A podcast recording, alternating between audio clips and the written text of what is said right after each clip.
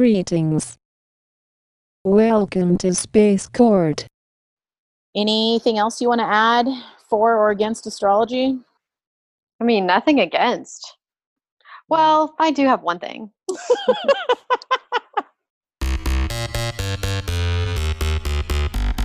Space Court, Space Court.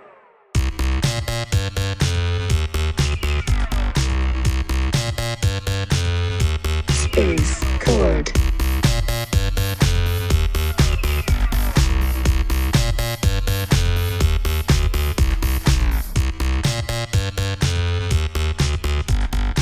Welcome to Space Court. Welcome to Space Court. Welcome to Space Court.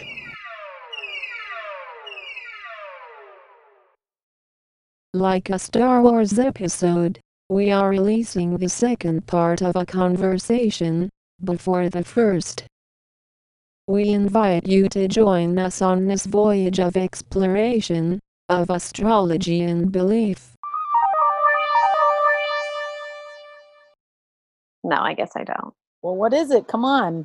Maybe comment observations, right? I mean, I think that it's incredible that, you know, it's such a trend right now. You know, I had a hard time with it at first because I was, you know, really holding it as something very sacred. And then it's like, oh, now everybody's into astrology, you know?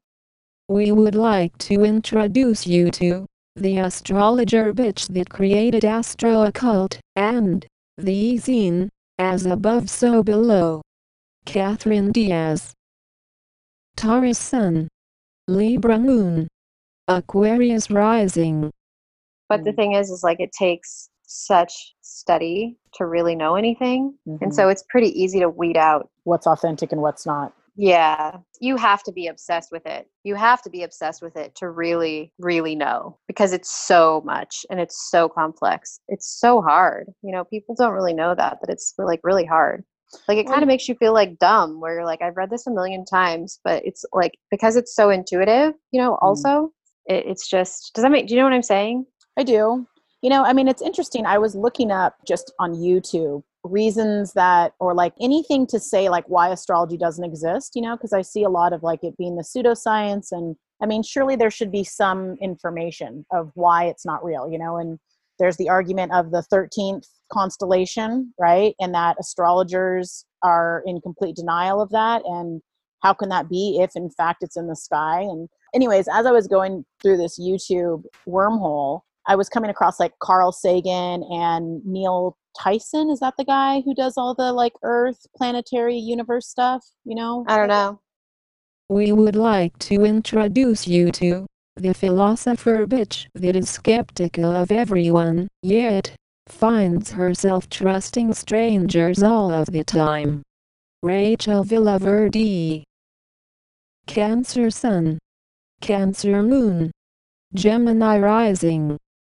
So these astronomers, you know, try and do this. Yeah, they would be the naysayers. But I want to know any of them that actually have studied astrology for several years. Well, and that's the thing. Because then it's not a fair fight. Unless you've actually given as much dedication as you have to astronomy to study astrology, because it's different. You're studying archetypes. Mm-hmm. You're studying personality. Then you could write a fair argument. But unless you've done that, then it's not a fair argument. Well, and that's the thing. I mean, anything that I saw, it was pretty poor attempts at trying to... It is. It's shallow. I mean, well, they speak specifically to horoscopes, which again, I understand as a particular study of astrology, you know, and they're talking about like New York Times horoscopes. It's not like, I don't know. I just felt like, yeah, there are reasons for why astrology can't be real. We're just very surface and very just like... very surface and very shallow. And, you know, there are a lot of really shallow astrologers out there that are writing shitty things and that are acting like fools. So that are not, you know, really embodying the complexity of the art.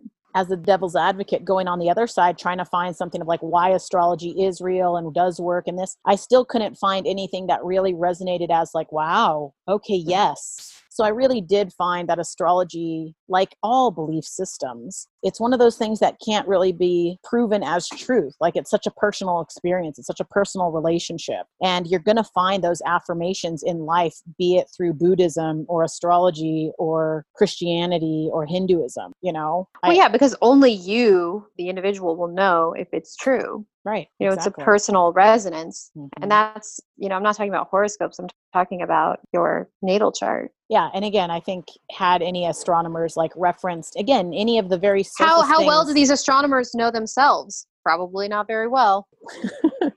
No, again, I think it was a lame attempt. You know, it was a super lame attempt. It is a lame attempt. But, you know, the astronomers of like the Renaissance were all astrologers. No, I don't know that. And how do you know that? What's the source of this information? I think it was like Galileo. I mean, this is all in history books. Like Galileo, I think he almost got like burned at the stake. He had to like refute his own beliefs in astrology. I think it was Galileo. Isaac Newton was an astrologer. Francis Bacon. I mean, all of these people. It's interesting. Journey continues to unfold and evolve. I mean, you didn't find my article convincing, huh?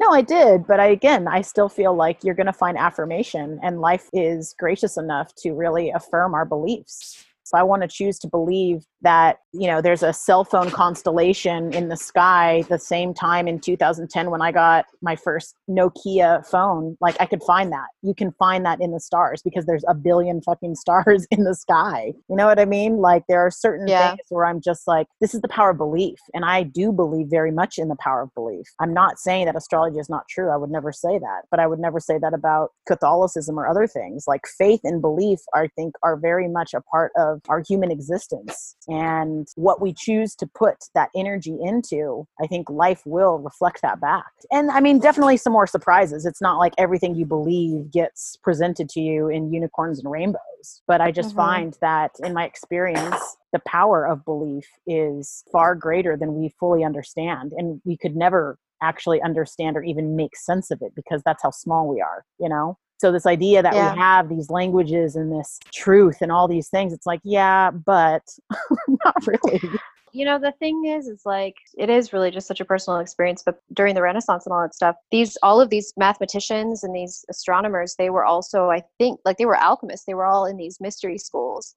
So astrology was just a big part of the wisdom that was, you know. Came out of that, sure. Yeah, so it wasn't separate like it is now. You have math and science and you have spirituality on another side. But before it was very much one, especially in ancient Egypt or in ancient Greece and all that stuff. The Age of Reason really changed that. Yeah. And we're just now like circling back, I feel like. Feminine is really coming back now, which obviously you're seeing with the women's movement and everything, and how we've really had the feminine energy has been very suppressed for millennia, you know. And Carl Jung was saying, and I don't know which writing this is in, but it's about, you know, how it had to be so that we could advance as far as we have technologically. But now it's coming back, and it's coming back in a big way. And the rise of astrology is part of that because astrology is a feminine art. It's one of the lunar arts. Well, I mean, it's like you were saying with regards to that lunar astrologist that you saw, right? You couldn't have understood that information or been prepared for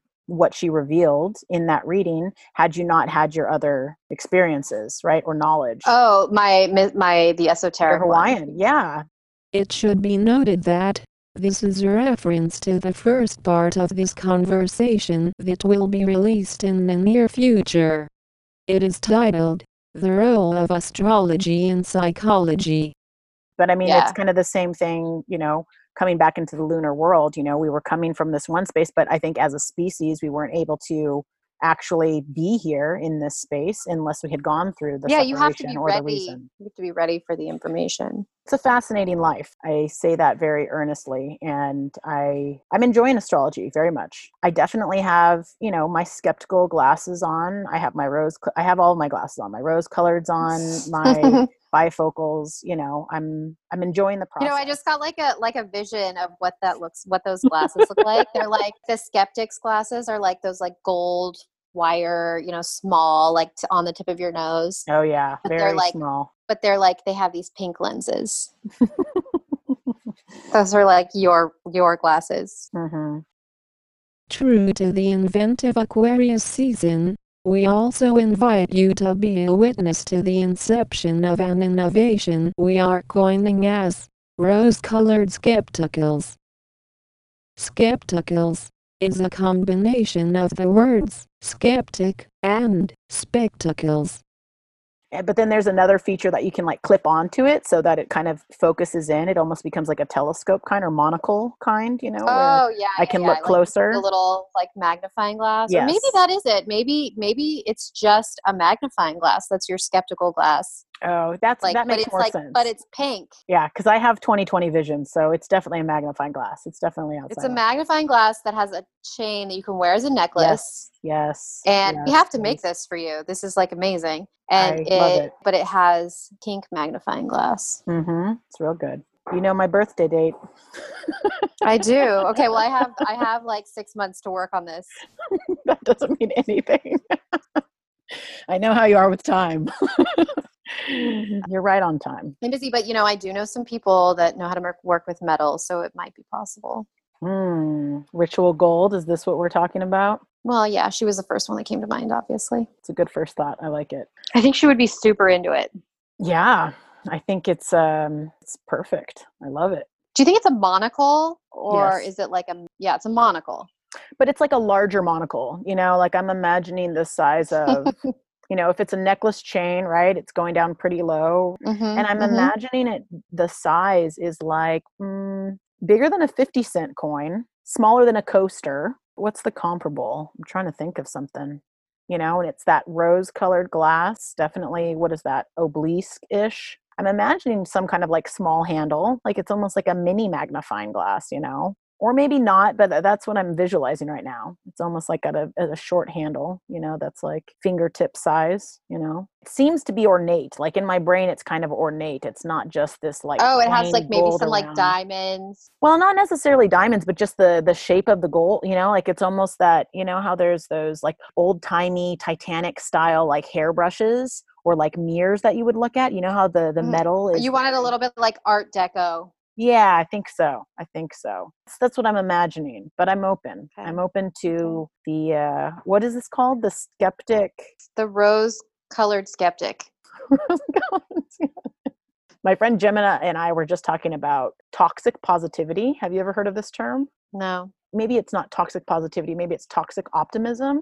This idea that everything is rose-colored and everything is like fine and everything is good, but it's to a toxic point because you're just so out of tune with reality. Yeah, delusional. Right. So yeah, these skeptic bifocals are not that vain, but something with that. I digress.